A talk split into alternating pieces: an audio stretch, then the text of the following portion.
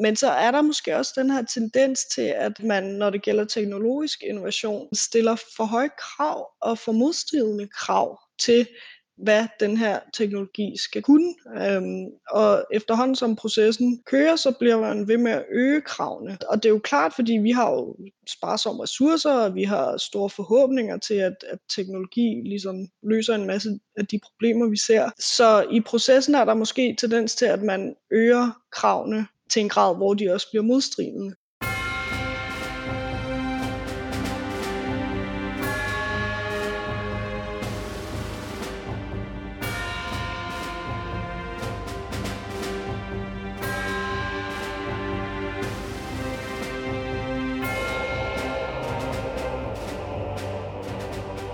Goddag igen og rigtig hjertelig velkommen til første afsnit af Krigskunst podcast i 2022.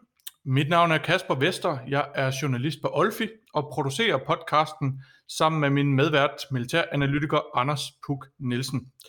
I dag har vi besøg af Laura Skovsbro til en samtale om militær innovation, men inden da øh, skal jeg lige til de af jer, der ikke måtte vide det, huske at nævne, at alle medvirkende kun giver udtryk for deres egne meninger og ikke taler på vegne af nogen organisationer, som de måtte have en forbindelse til.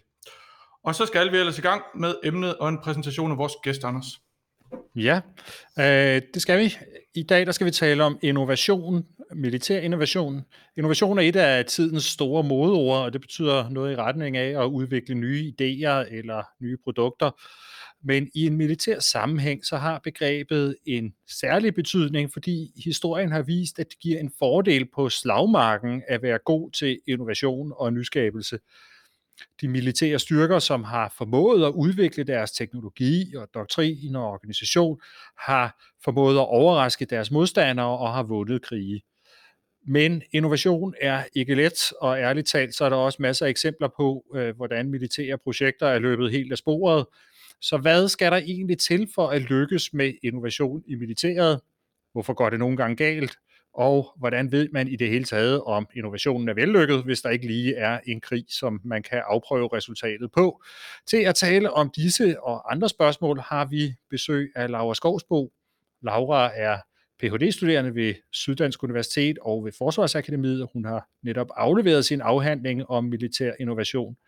Her har hun i særdeleshed undersøgt, hvordan det fungerer, når innovationer skal implementeres i den militære organisation, og altså skal gå fra at være noget nyt til at blive rutine. Så Laura Skovsmo må være den helt rigtige til at fortælle om militær innovation. Og måske kan hun endda også fortælle, hvordan vi undgår at spille en masse penge på projekter, som alligevel ikke bliver til noget. Så Laura Skovsbo, velkommen til Krigskunst podcast. Tak skal du have, og mange tak for invitationen. Øhm, Inden vi går i gang med spørgsmålene, vil jeg gerne lige undgå at komme på glat is øh, og lige annoncere, at min forskning faktisk er finansieret af den frie forskningsfond. Det skal jeg huske at sige. Ja. så fik vi, øh, det, det er vigtigt at vide, hvor, øh, hvor pengene kommer fra, lige og præcis. Øh, så fik vi den med. Laura, jeg tænkte på, at det kan være, at vi skulle starte med sådan et helt uh, grundlæggende spørgsmål. Altså, øh, hvad er militær innovation egentlig for noget? Kan du ikke lige fortælle det? Jo, altså det bliver måske sådan lidt et langt svar. Men som du selv lagde ud med at sige, så er innovation jo virkelig op i tiden. Altså det er noget, alle taler om, og det gælder jo ikke kun øh, den militære verden, det ser vi også i andre øh, offentlige institutioner, og især i private organisationer også. Øhm, og jeg tror faktisk endda, at vi engang havde en minister for offentlig innovation. Det øh, eksisterer ikke mere, så det ved jeg ikke, hvad det siger om den offentlige innovation. Øhm, men så det er virkelig noget, som, som har optaget hele samfundet, og som altså ikke kun øh, er forsvaret, der, der går og døjer med det. Og det betyder selvfølgelig også, at der ikke er sådan en entydig definition af, hvad militær innovation er. Øhm, jeg plejer at bruge, hvad jeg selv synes er et ret godt eksempel, øhm, som er, at her øh, på FAK, altså Forsvarsakademiet, hvor jeg sidder, så står der i virksomhedsstrategien, at alle medarbejdere skal være innovative i vores opgaveløsning for at optimere opgaveløsningen. Men hvis vi så også kigger bredere, så, så kan vi jo se, at det er noget, der optager andre militære organisationer. Altså for eksempel så har øh, den amerikanske hær fået en innovationsstrategi tilbage i 2017, tror jeg det var, så de er lidt lidt længere fremme end, end det danske forsvar. Øhm, og det britiske forsvar har øh, op til flere innovationsstrategier, og sådan hele den amerikanske forsvarsplanlægning er centreret om konceptet innovation. Og så kan man sige, at sådan for amerikanerne, der handler det om den her sådan erkendelse af, at, at, øh, at man i lyset af en stigende stormagtskonfrontation øh, med Kina og Rusland selvfølgelig, er, er faldet bagud. Og, og det er et problem, som man skal innovere sig ud af. Nu laver jeg godsøjne. Det kan lytterne selvfølgelig ikke høre. Øhm, men altså, det er jo sådan super fluffy, at man skal innovere sig ud af noget, fordi hvordan fanden gør man lige det? Så der er den her kæmpe skala, altså fra mig her på FAK, sidder bag mit skrivebord, jeg skal være innovativ. Så har vi soldaterne, der skal være innovative ude i felten. Vi har politikere, der skal formulere innovationsstrategier. Så det, det er super fluffy, fordi det bliver anvendt på alle niveauer. Øhm, ja, så super svært at egentlig finde ud af, hvad det er for noget. Og der så kan forskningen, vil jeg sige, selvfølgelig hjælpe os. Øhm, og det er jo ikke fordi, det skal være super forskningstungt det her. Øhm, men der er sådan i forskningen en, en generel accept af, at militær innovation altså har noget med den operative praksis at gøre, og at det er noget, der forøger den militære effektivitet øh, eller kampkraft. Og der er det ret vigtigt at bide mærke i ordet det her med at forøge. Altså at det er noget, noget stort, det er en omfattende forandring, og det er noget positivt. Altså innovation er stort, og det er positivt. Og øhm, det synes jeg er sådan måske en lidt, ikke en ærgerlig forståelse, men i hvert fald en lidt begrænsende forståelse, fordi det udelukker jo en hel masse ting. Altså det udelukker, at innovation jo også kan være øh, mindre forandringer, i hvert fald i mine øjne. Det kan være noget, der måske ikke forøger den, den øh, militære effektivitet eller kampkraft øh, betydeligt. Øhm, og det kan måske endda også have en negativ effekt.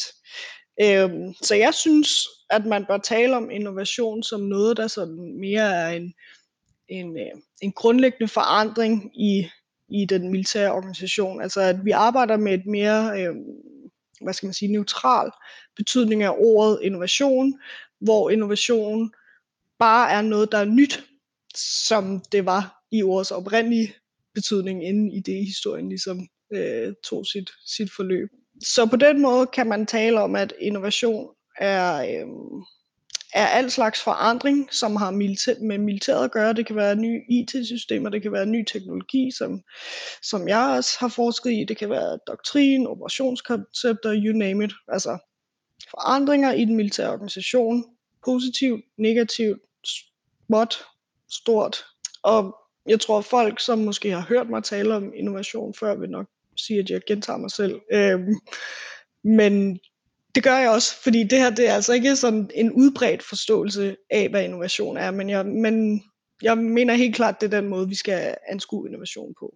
Hvordan er det egentlig forskelligt så fra den uh, måde, man ellers gør det? Altså, er det fordi, du tænker, at det, det er også de der små ting, hvor, hvor man i løbet af hverdagen får nogle gode idéer og hele tiden forbedrer sådan småt, og og øh, den mere klassiske forståelse af det vil være mere det der, det er de store projekter, det er et, øh, et nyt kampfly, et nyt frigat, ja, et eller andet. helt ja. klart. Så, så i, i min forståelse ligger forskellen dels i skala, altså jeg mener, vi bør også inkludere øh, mindre forandring, og så ligger der den her øh, iboende øh, bias om, at innovation er godt. Altså innovation er altid noget positivt. Det er altid en positiv forandring, der kommer ud af det. Øhm, og at øh, Øh, innovationer, som er fejlede eller ikke går, som vi ønsker, det skal, er ikke innovationer, men det er noget andet. Det er fejltagelser eller et eller andet. Ikke? Øh, så jeg mener ikke, at, at vi bør tale om innovation som noget, der er udelukkende og positivt. Og det er ikke for at sige, at vi ikke skal innovere, men det er for at sige, at innovation jo også kan gå galt, eller at det også kan have en, den modsatte effekt, end, end, end hvad vi ønsker. Og så er vi igen ude i noget af, at man selvfølgelig skal lære sine fejl og sådan noget. Øhm, ja. Men det leder måske naturligt hen til, til et næste spørgsmål, for jeg kunne godt tænke mig at vide, er innovation sværere at gennemføre i en militær kontekst end i en civil og, og, og måske øh, sådan inddelt på de forskellige niveauer, fordi du siger, at det kan være noget helt småt, men det kan også være de helt store teknologiske udviklinger. Hvordan adskiller innovation så i det militære system fra det civile? Altså sådan helt grundlæggende kan man jo sige, at al innovation er svært, fordi det handler om forandring. Altså det kender vi jo fra vores hverdag og vores, vores personlige liv. Altså det, det kan være svært at ændre vores vaner, det kan være svært at få en iPhone i stedet for en Android. Det ved jeg personlig erfaring. Øh, altså så det her nye, nye ting er svært. Svært at ændre sig. Og det er så vil jeg sige, øh, mere svært i forsvaret eller den militære organisation, på grund af det, som jeg kalder for det militære innovationsdilemma. Og det tror jeg sikkert, vi kunne snakke om en helt separat time. Øhm, men det handler om, at sådan grundlæggende så er den militære organisation jo et offentligt byråkrati. Og det er ikke et ondt ord mod byråkratier, men de er jo designet til at være øh, relativt stabile og ikke ligge under for markedskræfterne, som man jo ellers traditionelt siger skaber innovation. Og særligt sådan for den militære organisation, så kræver vi jo, at deres, nu laver jeg igen, gå så en forretningsmodel, den er stabil og forudsigelig. Øh, altså det er bygget op omkring standard operationsprocedurer, der er klare protokoller, regler, hierarkisk inddeling, alt det her. Så vi forventer ligesom, at forsvaret er stabilt, og det skaber en vis kontinuitet. Så vi vil ikke have, at det forandrer sig for meget for ukontrolleret lige pludselig. Så sådan stabilitet, kontinuitet, det er sådan mere eller mindre et, et, et naturlige stadie. Og det udgør jo så det helt centrale dilemma i forhold til militær innovation. Fordi organisationen, den vil gerne bevare en status quo, og pointen med innovation er jo at udfordre en status quo. Og øhm, det betyder selvfølgelig ikke, at militære organisationer ikke kan innovere, fordi det kan vi jo se, at, at de gør hele tiden nogle mere, andre mindre. Øhm, men det betyder sådan, at man godt kan sige, at det er sværere at innovere i forsvaret. Og det er der en hulens masse grunde til, øh, som man kan tale mere om, hvorfor det er svært. Det handler øh, for eksempel om sådan den militære organisationskultur, som jo er hierarkisk, og hvor sådan øh, disciplin er i højsædet. Og det er jo ikke sådan traditionelle værdier, vi forbinder med innovation, hvor det jo handler om at være lidt på tværs og tænke ud af boksen og bryde ud af sine roller og sådan noget. Øh, så handler det om ting som sådan øh, civil-militære relationer, hvilket jo er en god ting, altså at forsvaret er under demokratisk kontrol, men det betyder også, at politikerne og i sidste ende skatteyderne, som også tre, jo er øh, super store øh, spillere i innovationsprocessen, som ultimativt skaber nogle rammer for innovation.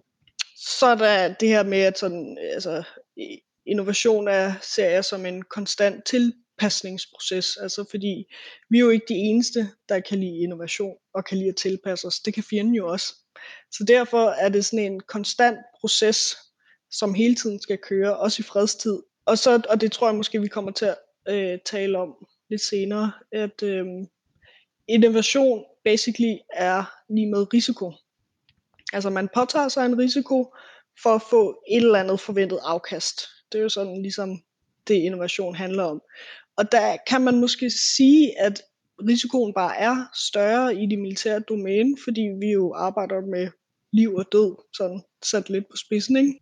Og så kommer der også, at for eksempel materielanskaffelser, altså hvis vi taler teknologisk innovation, det er jo super dyrt. Så derfor er det også meget risikofyldt. Så ja, jeg vil sige, det var rimeligt at sige, at, at innovation er særlig svært i, i forsvaret af, af en masse gode grunde, men bestemt ikke umuligt.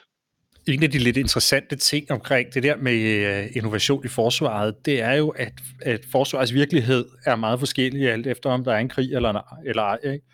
Og, øh, og det er jo også sådan en af de der øh, konstante diskussioner, der er. Altså, er militære organisationer bedst til at udvikle sig og innovere, når der er krig, øh, eller er de bedst til at gøre det i, i fredstid, når der egentlig er fred og ro til at koncentrere sig om det. jeg tænkte, i stedet for at bare spørge dig om, hvad, øh, hvem har ret, øh, hvad, hvad, hvad er bedst, kan du så ikke, øh, hvis vi tager de der øh, forskellige vilkår i, i, i krig og fred, sådan øh, en af gangen, og så prøver at liste op, hvad, egentlig, hvad, hvad er det for nogle vilkår, der gør, at øh, det måske kan være godt at, at lave innovation, når, når der er krig, øh, eksempelvis, hvis vi starter med krigstid? Ja, altså man kan sige, at sådan den gængse opfattelse er, at, at man taler om tre former for innovation. Altså sådan øh, fredstidsinnovation, krigstidsinnovation og teknologisk innovation. Og jeg bryder mig ikke helt om sådan den der skarpe opdeling, men altså lad os da arbejde videre med den for, for sjov skyld. Fordi det er sådan en meget relativt simpel måde at forstå det på. Øhm, og det der er med krigstidsinnovation, er jo, at krig fungerer som sådan et eksternt pres. Altså et eksternt pres er jo altid godt, når det driver os til et eller andet, og det, og det gør krig jo. Det, øhm, krig er krig, krig sådan de ultimative markedskræfter, kan man sige. Ja, der, der ja det kan man godt der. sige, og så øh, bare lidt mere risky, som vi talte om før. Ikke? Øhm, og med det, med krig kommer der jo også ofte en sådan øget politisk velvilje øgede ressourcer. Så, så, så man kan godt sige, at, at krigstid er øh, en god præmis for innovation. Og man plejer at tale om, at netop krigstidsinnovation har det her feedback loop. Altså, at, at fordi at vi er ude i felten, vi afprøver vores nye ting og teknikker, så får vi hele tiden en idé om, om det virker eller ej. Hvis det ikke virker, gør vi noget andet. Virker det, jamen så bliver vi ved med det og forfiner nok vores metoder eller teknologier eller hvad det måtte være. Øhm, altså vi er ude og afprøve den her militære métier i praksis, og ikke bare i teorien, som jo ellers er det, vi må, må nøjes med i, i fredstidsinnovation. Øhm, så det her feedback loop er, er super vigtigt øh, i krigstidsinnovation. Og man kan måske også til, tilføje, at det så øh, sådan selvfølgelig er forskelligt, altså alt efter hvilket niveau vi bevæger os på. Altså er vi på strategisk niveau, operativt niveau, taktisk niveau. Og der ved vi efterhånden super meget om taktisk innovation øh, på grund af krigene i Irak og Afghanistan, som forskere virkelig har, har studeret. Øh, og naturligvis fundet ud af, at taktisk innovation er super vigtigt i krigstid. Altså taktisk innovation, som kommer fra soldaterne, som kommer øh, nedefra og op. Og problemet opstår jo så ofte, når den her taktiske eller individuelle eller nedenfra drevne innovation skal bredes ud og institutionaliseres. Det er super svært. Øhm, så, så sådan, sige, krigstidsinnovation der tænker vi så også ofte på, på taktisk innovation, og ser jo så, at, at øh, både danske, men også øh, amerikanske soldater for eksempel har været super innovative øh, i Afghanistan og Irak. Kan du, kan du øh, give et eksempel på, på en af de her innovationer, som gerne, øh, hvis vi skal blive i krigstiden her, som, som ligesom er blevet øh, sådan mainstay, eller som, som er blevet fast implementeret efter at være udviklet? Øhm, altså man kan måske op, oplagt eksempel, og det er så ikke taktisk innovation, men altså den her øh, FM 324 Counterinsurgency øh, manual fra den amerikanske her og Marine Corps, øh, som jo blev, ans- jeg tror det var i 2006 den kom, som jo blev anset for at være sindssygt revolutionerende. Om den så var det, altså nu er jeg historiker af uddannelse, så øh, så det er en helt anden diskussion, man kan have på et andet tidspunkt, om det virkelig var så nyt, det man sagde, der var så nyt. Øh, men men det, ville, det ville være et ret godt eksempel på en, en krigstidsinnovation, som ikke, dog ikke er en taktisk innovation, men altså den her øh, doktrinære innovation, som jo alligevel, øh, kan man sige, var, var informeret af den øh, militære virkelighed, som enhederne mødt ude i felten. Et andet bud kunne måske være, og det er jo så desværre for os et lidt, uh, lidt ærgerligt eksempel på uh, måske uh, taktisk innovation, men jeg tænker hele den udbredelse som sådan et, et våben som vejsidebomber uh, fik for uh, 10-15 år siden, Øh, hvordan der var nogen, der lige pludselig fandt ud af, at det var en, det var en smart måde at, øh, at operere imod vestlige soldater øh, på. Det, det er vel også et eksempel på sådan noget Ja, øh, helt klart, helt klart, og vil måske endda være et endnu mere oplagt eksempel, altså super, super godt eksempel. Øhm, og det illustrerer netop også det, jeg talte om før, øh, med det her med, at man tilpasser sig hinandens innovationer. Ikke? Fordi, og så finder man ud af, så skal man altså øh, have nogle, nogle øh, stærkere aluminiumsplader i sin køretøj og sådan noget. Øhm, så helt vildt godt eksempel på en innovation, som jo så desværre ikke var, var vores innovation, ikke? Øhm, og som har haft super stor betydning for, for måden, man har, har kæmpet de her krige på. Hvad med øh, eksempler på, på, på ting, der, øh, der er blevet til i fredstid? Du nævner, at, at øh, når du er i krigstid, så har du det her feedback loop, som ligesom kører konstant, hvor du får noget øh, umiddelbar respons. Øhm, hvordan, hvordan ser det ud i fredstid? Altså, hvad, hvor, der, har du, der har du ikke det loop på samme måde, eller hvordan? Øhm, altså ikke på samme måde, fordi vi ikke øh, har mulighed for at afprøve ting i feltet. Altså så, så man kan måske sige, at sådan fredstidsinnovation ikke er karakteriseret af det her øh, operative pres, eller øh, sådan, øh, men jo sagtens kan være drevet af et strategisk pres, eller et teknologisk pres, fordi der er sket en eller anden teknologisk udvikling, der gør, at så må man hellere være, være med på vognen. Øh, men så, så sådan den fredstidsdrevne innovation ser jeg mere som en øh, sådan en øh, top-down dreven innovationsproces. Altså det er organisationen, der, der, der udvikler, øh, om det så er materiel eller doktrin eller øh, nye forandringer eller anerkendelsen af nye øh, domæner eller, eller hvad det kan være. Øh, så hvor øh, det interessante i krigstidsinnovation ofte vil være den her taktiske, individuelle innovation. Så, så kigger vi mere på organisationen i fredstid. Øhm, og det gør ikke, at, at fredstidsinnovation er, er, er mindre betydning. Den er bare anderledes. Og en af de ting, som min egen forskning i høj grad peger på, er, at, at fredstidsinnovation handler rigtig meget om den her langsigtede udvikling af den, hele den militære organisation, altså hvor man skal synkronisere personel, materiel, doktrin, organisation i en holistisk styrke.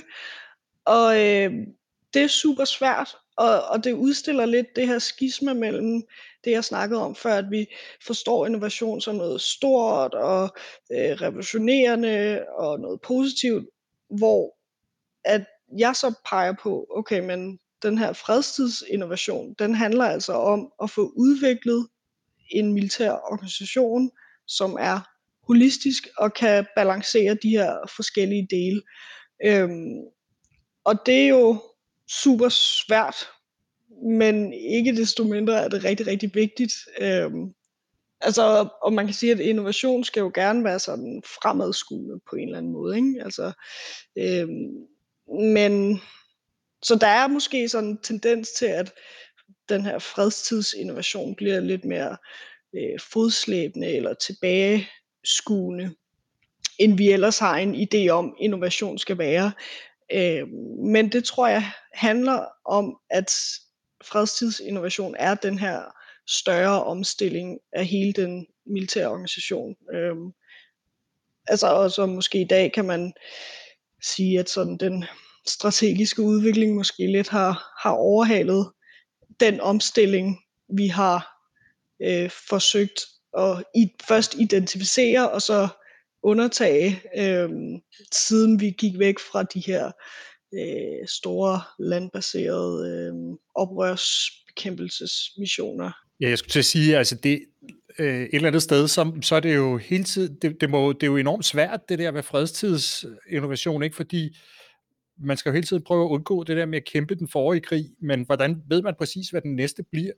Og, yeah. øh, og et eller andet sted, de ting, som man nok for 15 år siden for eksempel ville sige, var rigtig innovativ tænkning om, hvilken vej danske militære styrker skal, øh, skal udvikle sig, der står man så måske i dag og øh, siger, hold da op, øh, nu endte vi med en helt, helt, helt anden strategisk virkelighed. Øh, og øh, vi taler igen øh, Rusland og Østersøen og, og alt sådan noget der. Øh, så det var i det lys måske slet ikke den vej, man skulle være gået. Altså, hvordan, hvordan håndterer man det, det dilemma i, i, i en militær organisation i fredstid? Jamen, jeg, jeg skulle til at sige, at det gør man ikke, eller sådan, det, det forsøger man jo at gøre så godt man kan, og jeg, jeg har relativt stor tiltro til, til både det danske forsvar, men også andre vestlige øh, forsvars nej, militære organisationer. Øh, så, så det man jo bare kan håbe på, er, at man har nogle politikere, som handler på det, som kloge mennesker som der selv, der sidder på Forsvarsakademiet, analyserer sig frem til, journalister observerer. Altså, at udviklingen ligesom er baseret på den bedste viden, vi har. Og ja, så tager vi ofte fejl, men altså, det, det er jo svært at spå i sig om fremtiden, som man siger. Ikke? Øhm, og det er jo bare et grundvilkår for al udvikling.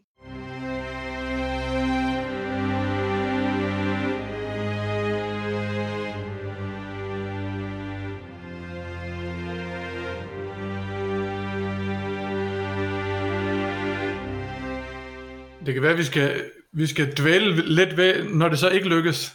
Altså fordi, øh, man har jo set en, en, en del eksempler på, øh, at sådan nogle innovationsprojekter ikke rigtig lykkes. Altså, når det ikke sker, altså når man fejler med innovationen, hvad er det så typisk, hvis man, hvis man kan kode det ned, hvad er det så typisk, der går galt, når man prøver at innovere det her militære system? Altså jeg tror, hvis vi tænker sådan mere specifikt på teknologisk innovation og, og materielanskaffelser, så øhm, et af mine yndlingseksempler, det er sådan udviklingen af, af en, eller forsøget på at erstatte øh, Bradley-vognen, øh, altså den her øh, Infantry Fighting Vehicle, eller en IKK vil man nok kalde det på dansk, øh, som jo blev øh, introduceret i starten af 80'erne, og som jo altså, man har været vidt og bredt anvendt, og virkelig er blevet en hjørnesten af moderne krigsførelse. Den bliver så efterhånden øh, uddateret, man kan ikke længere modernisere den, den skal erstattes. Og det har man nu forsøgt at gøre i nærmest 30 år, altså siden den, den blev introduceret. Og det er bare gået galt gang på gang. Jeg tror, man har genstartet hele det her øh, erstatningsprogram tre gange. Altså det er jo helt vildt. Og for mig at se, så ligger der lidt det her i, at sådan lidt det kedelige svar, at øh, det er altid mere komplekst at innovere og foretage de her forandringer, end vi antager, eller i hvert fald sådan mere eller mindre naivt håber på, det vil være. Øhm, men så er der måske også den her tendens til, at, at man, når det gælder teknologisk innovation, sådan stiller for høje krav og for modstridende krav til, hvad den her teknologi skal, kø- skal kunne. Øhm, og efterhånden som processen kører, så bliver man ved med at øge kravene. Altså, og det er jo klart, fordi vi har jo sparsomme ressourcer, og vi har store forhåbninger til, at, at teknologi ligesom løser en masse af de problemer, vi ser. Øhm, så i processen er der måske tendens til, at man øger kravene til en grad, hvor de også bliver modstridende. Og hvis man igen kigger på den her nye IKK, som man igen stadig er ved at udvikle, øhm, så har man, øhm, man har skrevet det ind, at den skal have en autonom fun- funktion. Altså den skal kunne køre selv. Og for mig at se, er det måske et fuldstændig ligegyldigt krav fra en IKK, som jo altid vil transportere øh, soldater rundt på slagmarken og ligesom agere i samarbejde med soldater. Altså for mig at se, er der måske ikke nogen grund til, at den skal kunne agere autonomt, selvom vi godt kan udvikle den til, at den kan gøre det, så er der måske ikke en nødvendighed. Altså, så vi ender i sådan en eller anden form for skisma eller paradoks mellem øh, sådan det, vi kalder military requirements, altså hvad har vi brug for, og så technological feasibility, altså hvad kan vi rent teknologisk. Og der er måske en tendens til, at vi gerne vil have mere teknologi i teknologien, fordi det kan vi, i stedet for at kigge på, hvad har vi rent faktisk brug for. Så, så, så det, det er en diskussion, jeg tænker vil være relevant at have rigtig mange steder. Så, så måske ingen grund til at overtænke de her basale funktioner og krav, som vi har en, til en teknologi, bare fordi vi kan. Og et, et eller andet sted, så fører det der jo også ind i øh, en af de udfordringer, der er med militær teknologi, at det simpelthen bare bliver så rasende dyrt. Ikke? Altså, øh, man bruger nogle gange det der begreb, der hedder militær inflation, at øh, prisen på øh, militært udstyr vokser meget hurtigere end øh, priserne på alle mulige andre ting i samfundet, og så øh, de kampfly, vi køber nu, de er meget dyrere end dem, vi købte for 40 år siden, som var meget dyrere end dem, vi købte, ikke? og om 40 år, så vil det være så dyrt, så vi har kun råd til et kampfly. Ikke? Altså, øh, hvordan kan man håndtere øh, de der problemer med, at, at priserne på, øh, på militært udstyr bliver så dyrt, at øh, man kun har råd til at købe meget, meget let. Men samtidig så bliver til krig også så sofistikeret, at hvis man ikke gør det, så, har man, så er det ikke rigtig relevant. Altså, mm. der, der, der må være et eller andet dilemma i det der. Helt klart, kæmpe dilemma. Altså, man kan måske starte med at sige, at der også er den sådan lidt modsatrettede tendens. Altså, at der er den sandhed, der hedder, at ja, teknologien bliver mere sofistikeret, men den bliver i høj grad også mere tilgængelig. Altså den bliver billigere og tilgængelig for flere mennesker. Altså, øh, jeg kan huske, at jeg havde en gammel kollega på CMS, øh, en ven af den her podcast, HP, øh, og han skrev en rigtig fin kronik om, hvordan øhm, udviklingen af droner demokratiserede krigsførelsen. Og der fik han altså sådan lidt, lidt kras i kommentarsporene på Facebook for sådan øh, normale mennesker, havde han sagt. Øh, fordi det var sådan lidt en positiv ting, ikke? altså demokratisere, det, det er en god ting. Og, men det han mente var jo bare, at øh, fordi øh, en teknologi som droner bliver masseproduceret, du kan gå ned og købe den i Fed BR, så bliver den også billigere, den bliver tilgængelig for flere mennesker, og flere mennesker, som vi ikke vil have, har dem. Altså terrorgrupper for eksempel. Ikke? Øhm, og, så der er også det aspekt af den teknologiske udvikling. Altså ikke alt bliver dyrere og mere kompliceret. Og det var måske også lidt et forsøg på at undgå dit spørgsmål. Fordi altså, øh, du har fuldstændig ret i, at det er et paradoks, og vi kender alle, den, alle sammen den her fremskrivning med, at vi til sidst har råd til at købe et, et kampfly og en frigat. Ikke? Øhm, og jeg aner faktisk ikke, hvordan vi løser det. Altså, jeg har lidt lyst til at sige, at, at øh, vi må forlade os på sådan en hockeystavsmodel, som vi kender fra øh, vores nuværende regering, hvor man simpelthen bare sætter sin lid til, at industrien formår at udvikle nogle løsninger, som forhåbentlig løser de problemer på et eller andet tidspunkt i fremtiden, uden at vi egentlig helt ved, hvordan det skal lade sig gøre. Øhm, men altså, hvis, hvis I har nogen bud på det, så vil jeg rigtig gerne høre det, fordi det, det ved jeg simpelthen ikke. Men altså, et eller andet sted er der vel ikke så meget andet at gøre, end at bare erkende, at vi kan ikke blive ved med at følge med på det der, og at øh, vi, vi bliver nødt til at vælge nogle områder, hvor vi lever med at have måske teknologi fra, øh, fra sidste generation. Øh, fordi det er det, der gør, at vi kan få nok af det. Og så mm. et eller andet sted erkende, at øh, gamle kanoner kan også slå ihjel. Altså, øh, Helt klart. Altså, vi har jo set, hvordan det har været muligt at, at holde vores F-16-fly relevante og moderne ved at løbende opdatere på dem, og det går så ikke rigtig længere, fordi metal får en metaltræthed, som jo ikke er super godt, når man er oppe i luften. Øhm, men så jeg, jeg tror helt klart, du har fat i det her med, at gamle teknologier også kan noget. Men et eksempel på, på noget, hvis jeg skulle tage et moderne øh, projekt, som måske godt kunne pege i en retning af, hvordan man måske kunne løse det. Det kunne være øh, noget med de her øh, danske Ivar Vilfeldt-frigatter, som nu er, øh, er solgt også til Storbritannien, og de laver den så lidt om til en type 31 frigat. Ikke? Men det er jo sådan et eksempel på en fregat, som hvis man sammenligner med, øh, med de bedste fregatter, der findes på markedet, så måske er øh, i, i klassen lige under. Ikke? Altså, man kan sagtens finde fregatter, der er bedre til, til det ene eller det andet, eller som kan have flere af den type missiler, eller den type, eller som kan sejle mere lydløst og sådan noget, ikke? eller som kan gå tre knop hurtigere.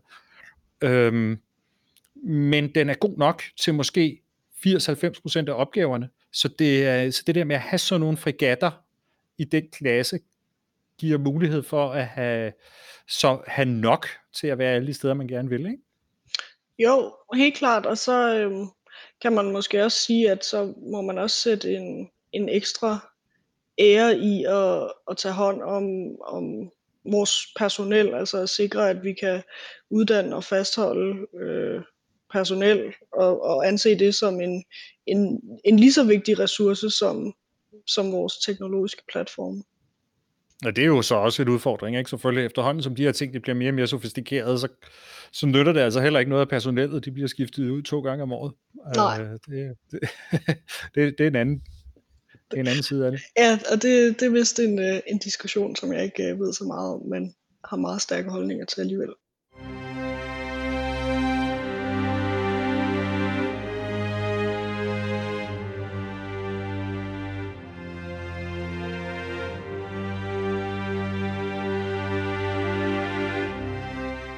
Hvis vi lige sådan skal, skal tage danske brillerne på en gang, så øh, udgav regeringen for nylig en ny forsvarsindustriel strategi. Øh, det gjorde de sidste år. Øhm, den lægger op til, at, at øh, vi i Danmark skal til at købe lidt færre hyldevarer, og så skal vi til at udvikle lidt mere selv og have at forsvaret skal have et lidt tættere samarbejde med, med forsvarsindustrien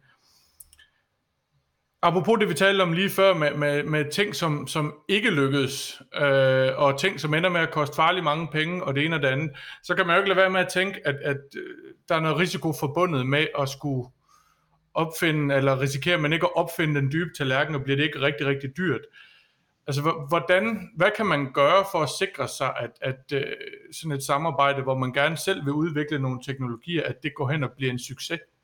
Jamen, jeg sådan som udgangspunkt er jeg helt klart øh, enig i sådan den, den grundlæggende værdi i at have øh, sådan en forsvarsindustriel strategi, og den, det har jo været et ønske i lang tid fra industriens side, at man ligesom tager hånd om den her relativt lille forsvarsindustri, øh, især i lyset af de her europæiske initiativer og sådan øh, ønske om at købe fælles europæisk og alt det her. Men sådan, set fra en innovationsvinkel, tror jeg, at det ret relevant spørgsmål, du stiller. Øhm, altså sådan helt personligt, og det er der vel også plads til i den her podcast, tænker jeg, at, at jeg er sådan lidt, lidt tilbøjelig til at betvivle, om det er den rette tilgang for en småstat. Øhm, men jeg ved heller ikke, øh, hvor, sådan, hvor drastisk man skal læse det her initiativ, altså til at gå væk fra, fra hyldevarer. Altså, øh, jeg læser det ikke som,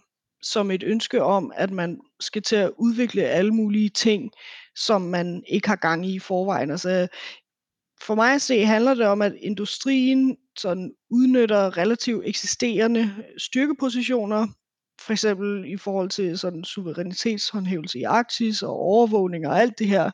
Øh, men at, at vi skal ikke lige pludselig til at udvikle vores egen kampvogne eller hypersoniske missiler eller et eller andet. Men sådan helt grundlæggende tror jeg, det er rigtig vigtigt at sige, at vi kan ikke sikre os, at den innovation, som forsvaret sådan begiver sig ud i, også sammen med forsvarsindustrien, bliver succesfuld. Altså selvfølgelig vil vi gerne have, at den er det, og det er godt for alle, men der er ingen garantier, og det bliver der aldrig nogensinde, når vi snakker innovation. I hvert fald ikke, hvis det sådan skal være tro mod tanken om, hvad innovation er og skal kunne. Øhm, så, så for mig at se er det ret vigtigt, at man sådan bevidst påtager sig sådan en relativt høj grad af risikovillighed. Og særligt, at man er i stand til overfor befolkningen over for medier og over for øh, politikere imellem, er i stand til at formidle, hvorfor øh, er det okay, at ting nogle gange går galt, og at ikke at det er meningen, det går galt, men at man bevidst eksempelvis forlader et projekt, som man allerede har spyttet mange skattekroner i, men som man erkender det her bliver aldrig godt, eller det, det bliver aldrig til det, vi ønsker. Øhm, så, så den her accept af risiko og en evne til at formidle, at det er en, en, et aktivt valg, tror jeg er super vigtigt. Og man må jo også se den her strategi sådan i et bredere perspektiv. Øhm, den her innovationskonkurrence, som vi snakkede om øh, lidt i starten, øh, som der foregår mellem Vesten og så Kina og Rusland på den anden side.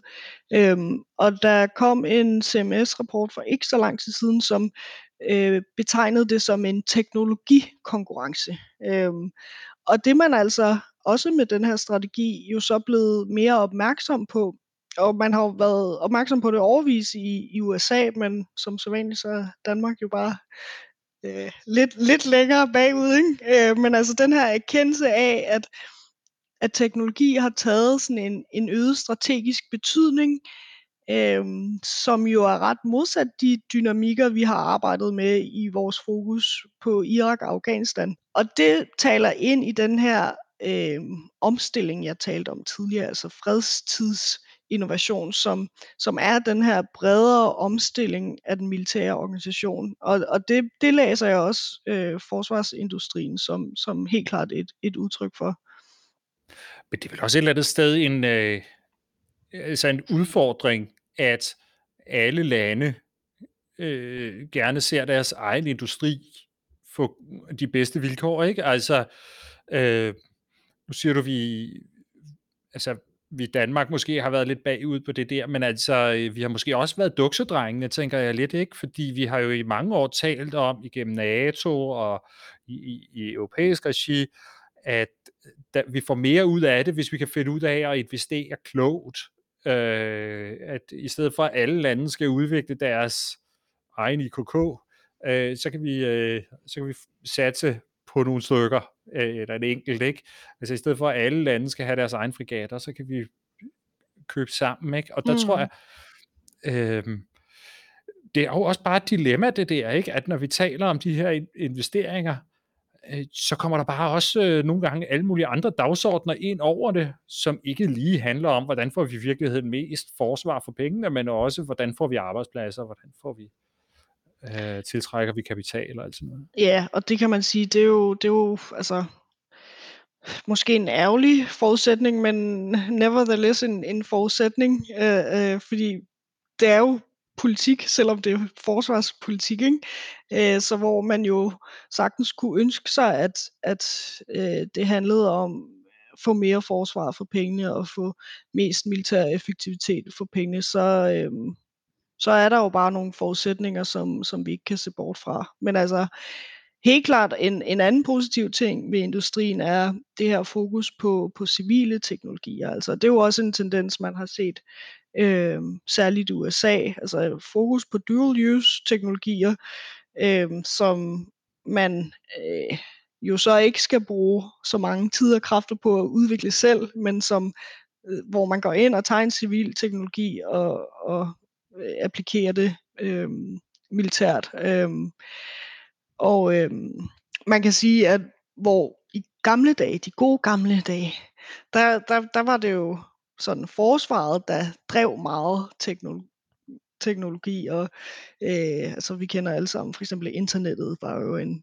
amerikansk militær opfindelse og sådan noget, ikke? Altså, så, så man har den der idé om, at jamen, forsvaret det udvikler teknologi, og sådan at det. Men der ser vi jo den her, det her skifte mod, at vi kigger til den civile verden, og det kommer jo med nogle helt andre problemer, altså sådan noget med, at man måske kan løbe ind i problemer med at få det godkendt til at fungere på klassificerede netværk og, og så videre. Øhm, men, men det er positivt, at vi endelig følger med den udvikling, for det tror jeg helt klart vil, vil blive ved med at være sådan, altså at, at den civile sektor og øh, små virksomheder, mellemstore virksomheder øh, har en ledende rolle i teknologiudviklingen. Og, og der er det jo så op til forsvaret, eller politikerne at gøre forsvaret til en attraktiv samarbejdspartner.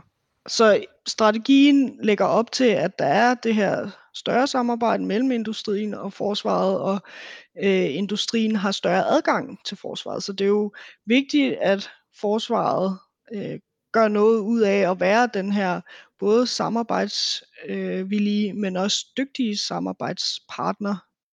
En, en ting jeg også nu, før vi forlader det her emne omkring øh, øh, samarbejde med forsvarsindustrien, er noget, som jeg også bare synes, nu vi snakker om det her, øh, er, er vigtigt at få med, det er, min egen oplevelse er, at øh, det at have en stærk forsvarsindustri, det er med til at højne et vidensniveau. Altså, jeg tror bare, vi må erkende, at øh, de mennesker, som arbejder inden for forsvarsindustrien, også er nogle af dem, der typisk er allerdygtigst øh, til, til den teknologi. Øh, og det er jo altid sådan et, et, et, dilemma, og det er også sådan et, jeg synes, jeg nogle gange står i, det, det der med, hvor, hvor nære forbindelser kan man egentlig tillade sig at have til mm. den her mm. industri, fordi der er selvfølgelig altid der er nogle kommersielle interesser i det, og øh, ja, jeg skulle sige, man bliver også nemt øh, øh, for, for skudt alt muligt i, i skoler om, at man arbejder sammen med dødens købmænd og alle de der oh, ting ja, der, ikke? Ja. Men, men min egen oplevelse er bare, at de her mennesker, øh, det er, altså, der arbejder der, det, de, de er helt vildt gode, og, øh, og, og de vil jo, altså de, de arbejder, har det job, fordi de oprigtigt interesserer sig for det, og de vil også gerne have, at forsvaret er en tilfreds kunde. Mm. Øh, så så øh, det er sådan min egen øh, sådan oplevelse af det der med at arbejde sammen med dem, at det er faktisk noget, der, der rent faktisk er gavnligt for, for innovation ja. inden, for, øh, inden for det danske forsvar, at vi har en forsvarsindustri, som er med blandt de bedste.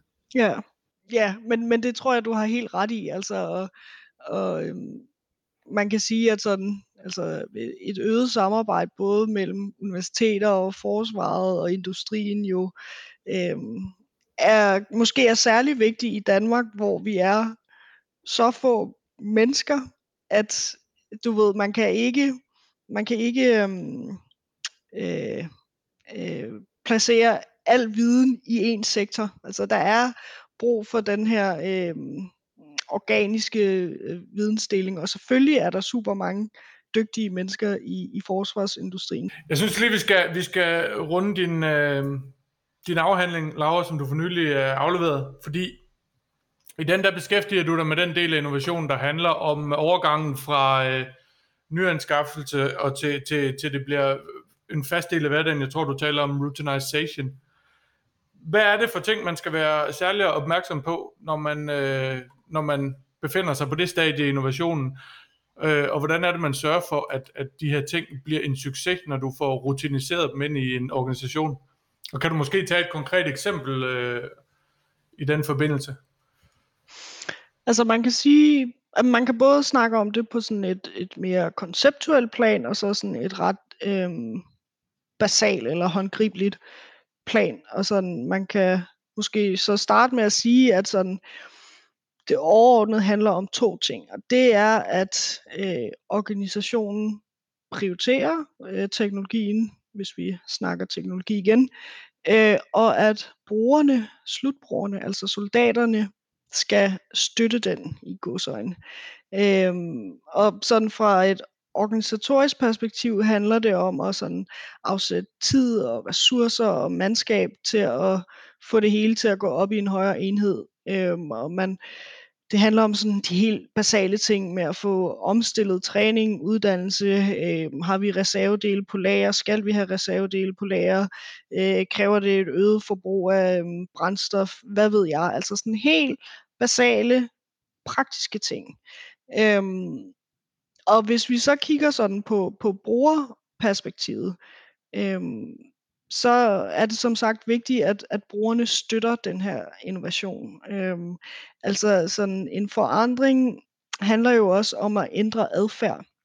Og der skal gerne være et incitament til at ændre adfærden. Altså så hvis du, hvis du giver soldaterne en teknologi, der er lort, der ikke virker, der er et gevær, der jammer hele tiden eller et eller andet, så, så skaber du ikke et incitament til, at brugeren tager teknologien til sig.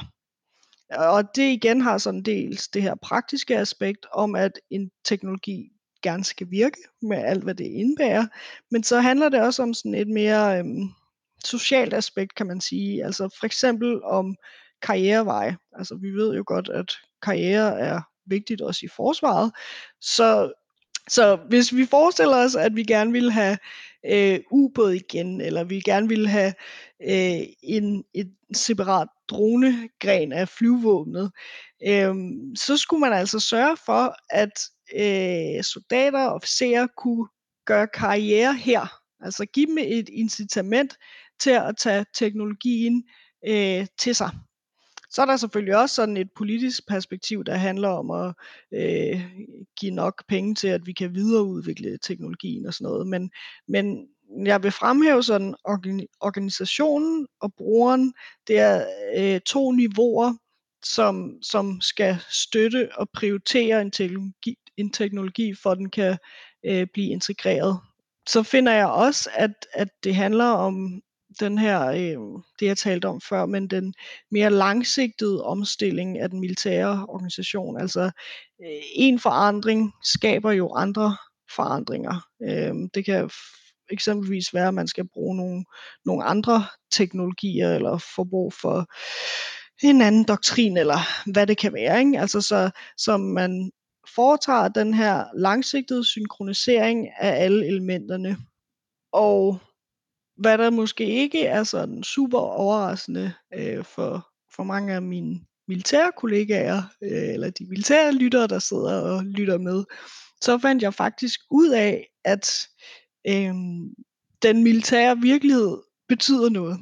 Altså det skal forstås i den forstand, at, at forskningen i rigtig mange år har beskæftiget sig med at anerkende betydningen af øh, strategi og politik og øh, organisationskultur og værnsrivalisering. Altså ligesom erkende de her, hvad kan man sige, sådan eksterne elementer for at en innovation er succesfuld min forskning viser, som, og den er baseret på sådan øh, historiske case-studier af det amerikanske forsvar, men jeg mener godt, vi kan vi kan drage nogle, nogle bredere implikationer. Øhm, men det er altså, at altså, den militære virkelighed, som man møder, betyder noget. Altså, de militærfaglige udfordringer eller militærfaglige fordele, som man får ved at anvende den her teknologi, eller militærfaglige udfordringer, som man støder på. Øh, altså altafgørende. Altså selvfølgelig skal udfordringerne så løses, hvis implementeringen skal gå godt. Øh, og øh, ja, militærfaglige fordele, det giver jo sig selv, at, at, at man kan se, at øh, den her teknologi bringer nogle øh, militære fordele med sig. Øh, og det igen, det lyder sådan relativt basalt, men det, det er faktisk en ret øh, vigtig konklusion, vil jeg sige. Øh, hvis man kigger sådan på den eksisterende forskning, der er derude, øh, som igen jo har kigget meget på sådan øh, værnsrivalisering og forskellige dynamikker. Altså der, der viser min forskning ligesom, at øh, jamen det militære element spiller rent faktisk en, en rolle i militær innovation. Believe it or not. Det synes jeg øh, lyder som en, øh, øh, en, en god note at slutte på. Jeg er sikker på, at der er mange lyttere, der vil være helt enige om, at militær faglighed, det er faktisk ret vigtigt, når man, øh, når man laver militær innovation. Øh, det var, hvad vi nåede i den her udsendelse. Laura Skovsbo, tusind tak, fordi du ville være med.